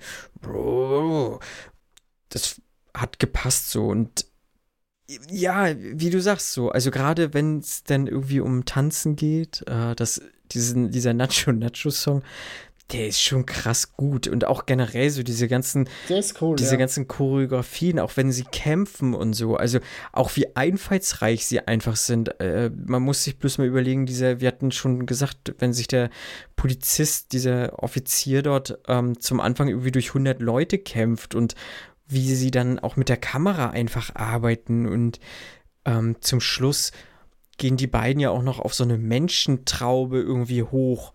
Ähm, wo ich sage, Alter, das ist schon, schon krass, was ihr da irgendwie auch für einen Aufwand betreibt. So, äh, ob es jetzt die Choreografie ist, ob es die Menschenmassen sind, ob es auch die Kamera ist. Ähm, natürlich sind da irgendwie so Michael Bay Gedächtnisshots dabei, wenn die irgendwie die Zeitlupe nochmal noch mal verlangsamen, so und das wirklich gefühlt Millisekunden da irgendwie abspielen.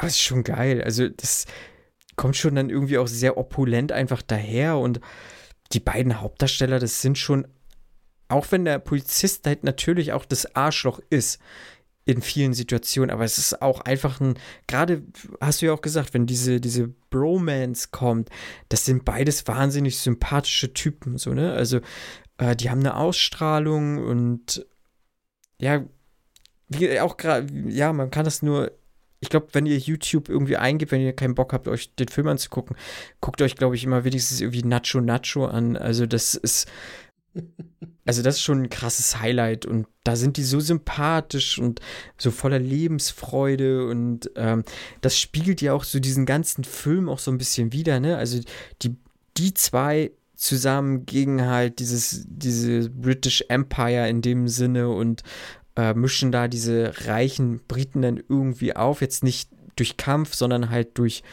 Tanz, was ja in Indien ja auch, auch eine große Bedeutung hat. Ähm, ne? Man muss sagen, das ist kein Bollywood-Film, das ist ein Tollywood-Film hier in dem Sinne. Ähm, da kann man sich auch, also auch mal einlesen, das ist schon sehr interessant, was so generell irgendwie indische Filmkultur hat. Also das ist, äh, also sie remaken ja auch unglaublich viel und äh, also was, da möchte ich auch mal kurz wenn wir gleich eh dabei sind, ich habe mit Basti ähm, ja mal auch eine Folge aufgenommen zu Bagi, auch einem indischen Film. Da hat der Basti auch nochmal ganz viel irgendwie zu Indien gemacht. Also wer, wer jetzt AAA gesehen hat, sollte sich und Lust hat auf indische Filme, der sollte sich dann auch auf Netflix gleich äh, Bagi angucken. Der Rebell mit Tiger Schroff, das ist auch ein unglaublich sympathischer Typ, auch so ein so muskelbepackter Typ, der wahnsinnig gut kämpfen kann. Und dazu habe ich mit Basti auf jeden Fall eine Folge aufgenommen und der bringt auch nochmal ganz viel Fachwissen mit, so wo ich sage, das äh, muss man sich auch erstmal alles irgendwie anlesen. Und äh, ja, indische Filmmarkt ist schon sehr interessant, möchte ich meinen. Ja. Und wenn ihr bei Netflix seid und auch nach dem, nach, nach Bagi noch Bock habt auf noch mehr indische Filme, kann ich euch nur sagen, guckt euch äh, Psychoraman an, Psychoraman, mhm. beziehungsweise auf Netflix heißt er ja Rakav Raman 2.0, was eigentlich der Originaltitel ist. Hierzulande kennt man ihn eigentlich unter Psychoraman. Einer der besten und stimmungsvollsten Psychothriller, die ich so kenne mhm. im Neo-Noir-Style. Mhm. Ja, will ich mir auch. Sehr, sehr toller Film. Ja, Glaube ich auch auf die Liste packen, ja. Ja. Ich weiß, äh, weil wir beide den Film besprochen haben, Lola rennt, vor, vor einigen Jahren, kann man ja jetzt schon inzwischen, glaube ich, sagen. Äh, die Inder äh, sind ja auch dafür tatsächlich bekannt, dass sie sehr gerne remaken. Und so haben sie auch Lola Rent geremaked. Und der Film ist Ach. ja äh, und der ist der Film ist auch auf Netflix zu finden. Und ich glaube der hat heißt irgendwas mit äh, Loop. Irgendwas mit Loop hat er glaube ich im Namen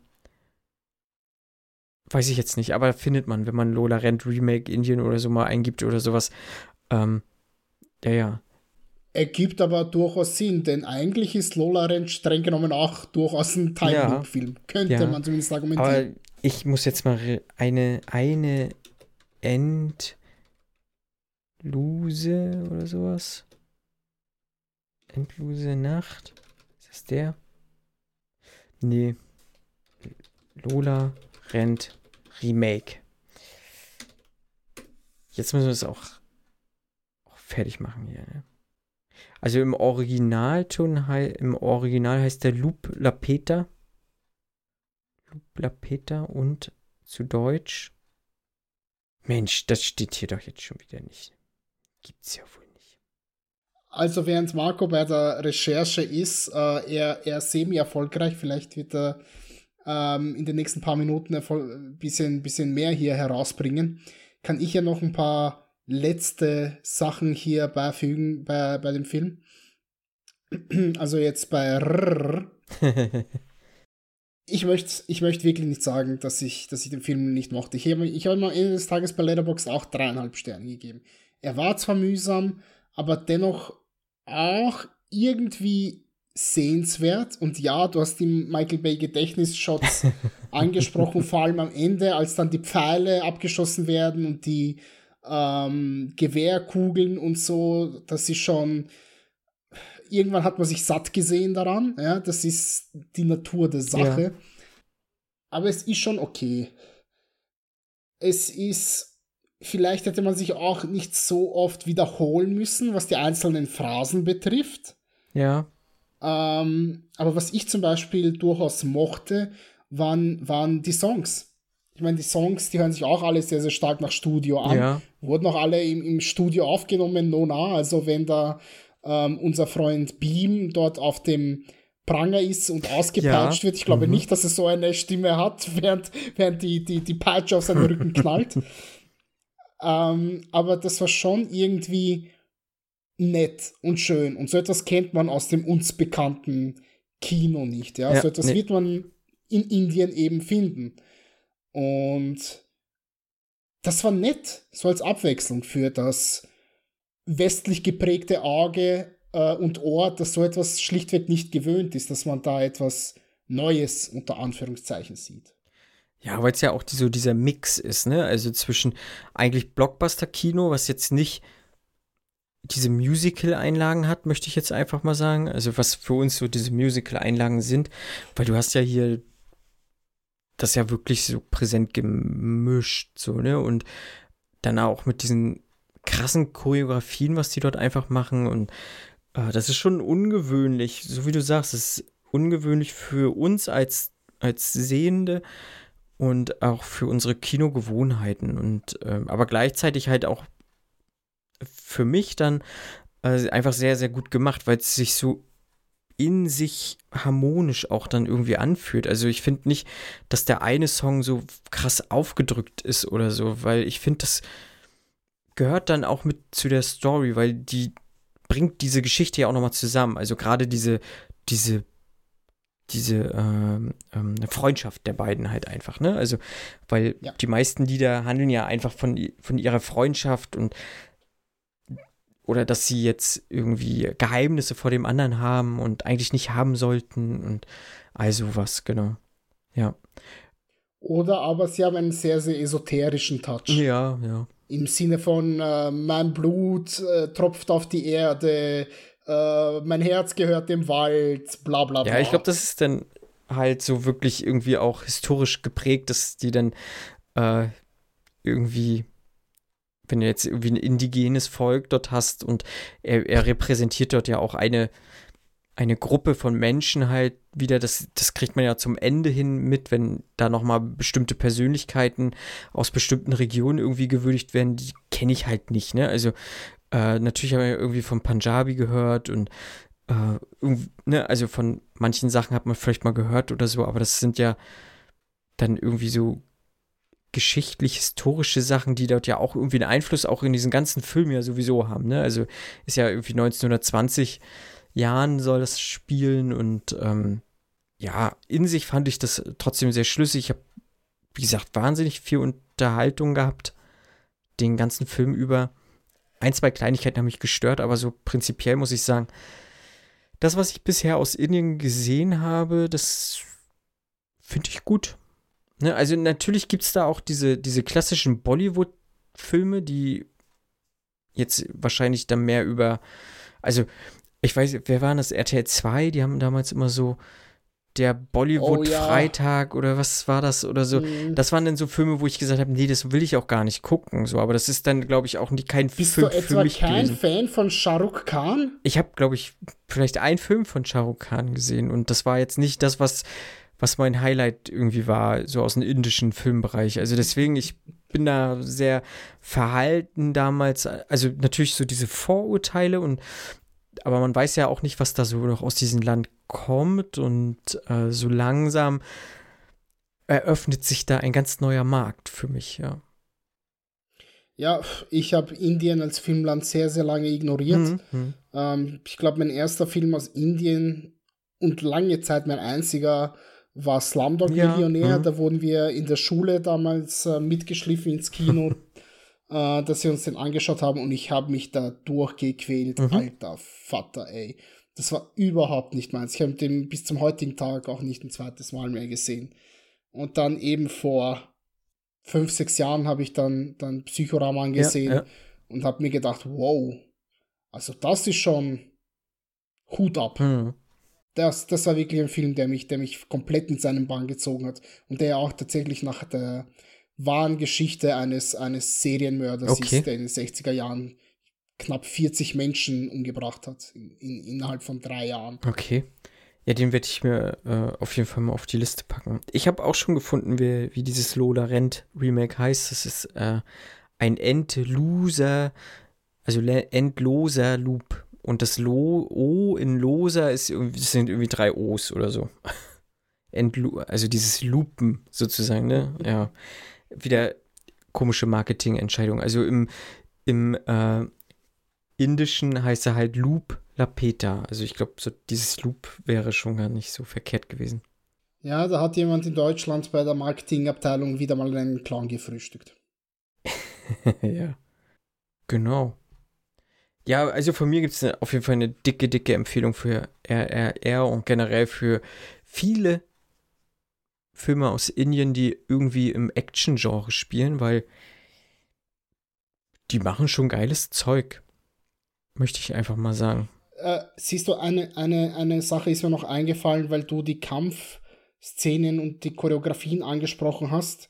Ja. Ähm, man muss sich das so vorstellen, es ist jetzt nicht so, als würdet ihr euch jetzt, keine Ahnung, den neuesten Tony Jaa-Film anschauen nee. oder so etwas, wo alles perfekt choreografiert ist und äh, äh, keine Ahnung, Ong Bak 37 oder The Protector und ähm, das alles wunder, wunderschön zusammen äh, ähm, ähm, gebracht wurde und die geilsten Kampfszenen ever, sondern da ist wirklich ein Mann gegen 17.000 Leute und da werden einfach Köpfe gegen, gegen den Boden gerammt und weiter geht's, der nächste ist dran.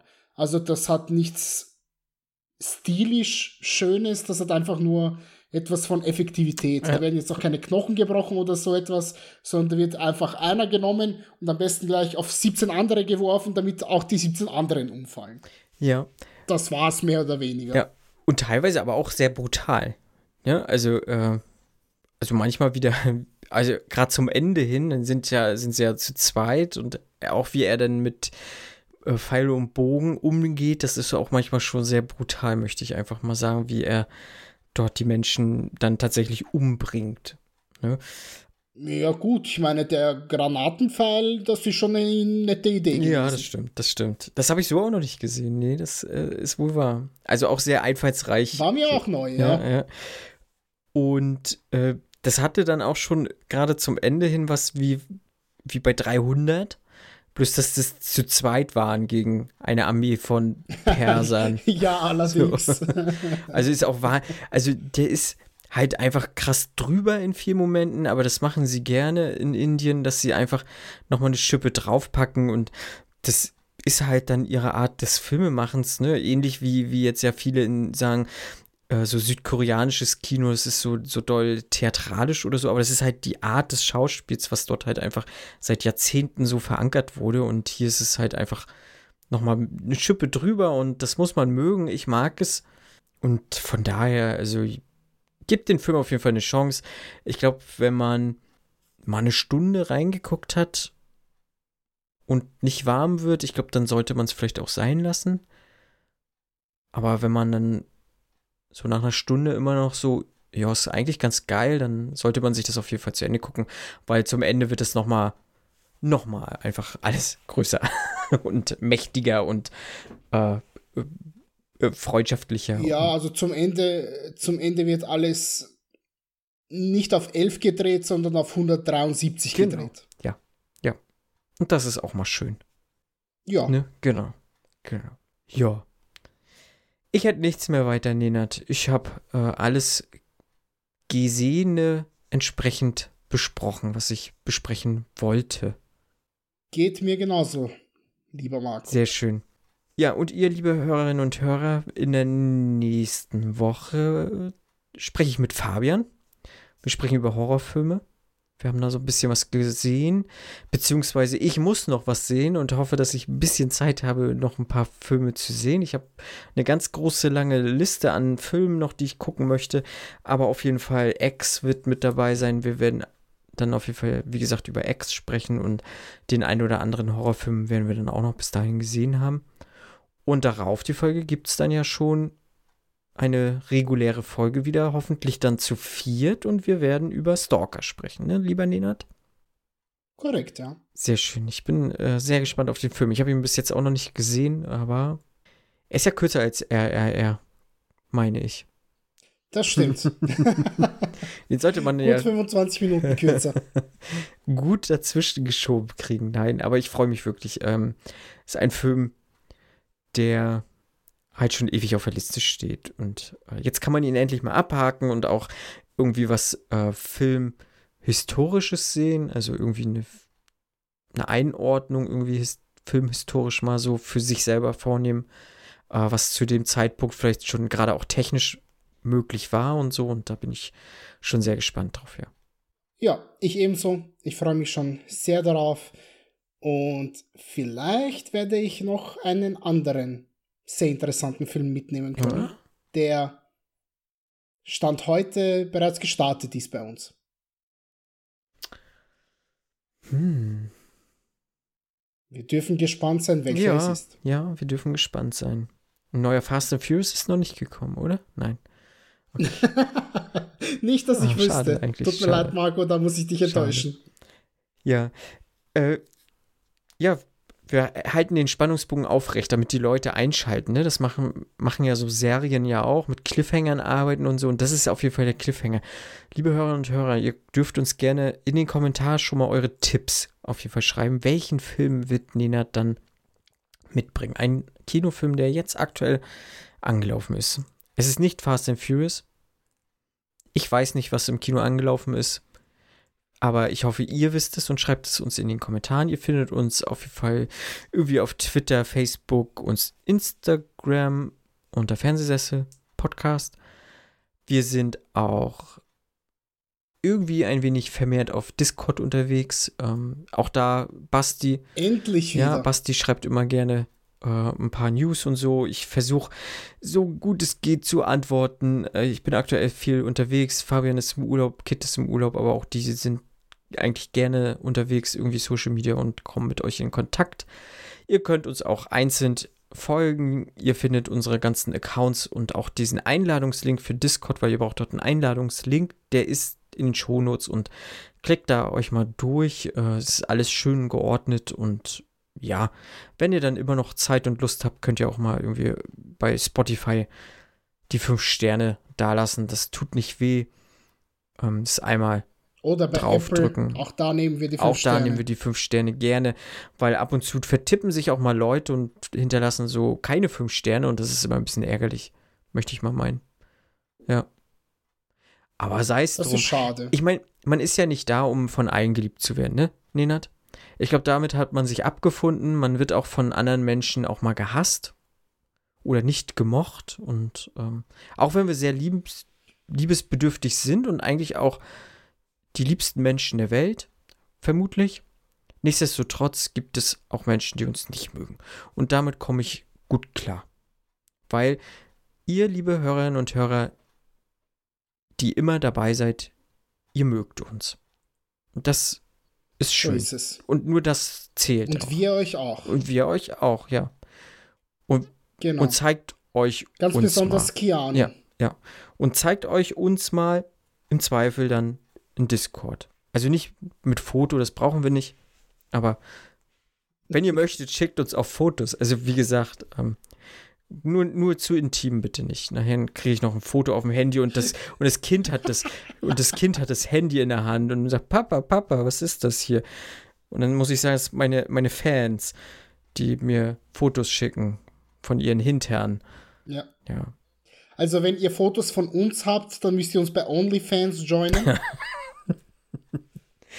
Marco, Marco ist der Erste, der ein Bild schickt. ja. Vom, vom, vom Nordseestrand bin ich oberkörperfrei am Nordseestrand liegt genau. im Sommer.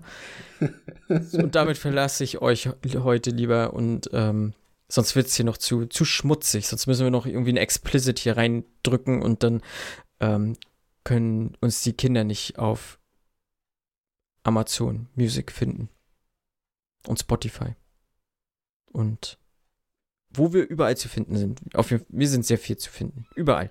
Überall könnt ihr uns hören. Und damit verabschiede ich mich und freue mich auf die nächsten Wochen mit euch, mit, oh, ja, mit euch, liebe Hörerinnen und Hörern, und äh, mit dir, lieber Nenad, und mit, auch mit Kit und mit Fabian. Ja, genau. Ich mich genauso. Vielen lieben Dank und bis bald. Ciao. Tschüss.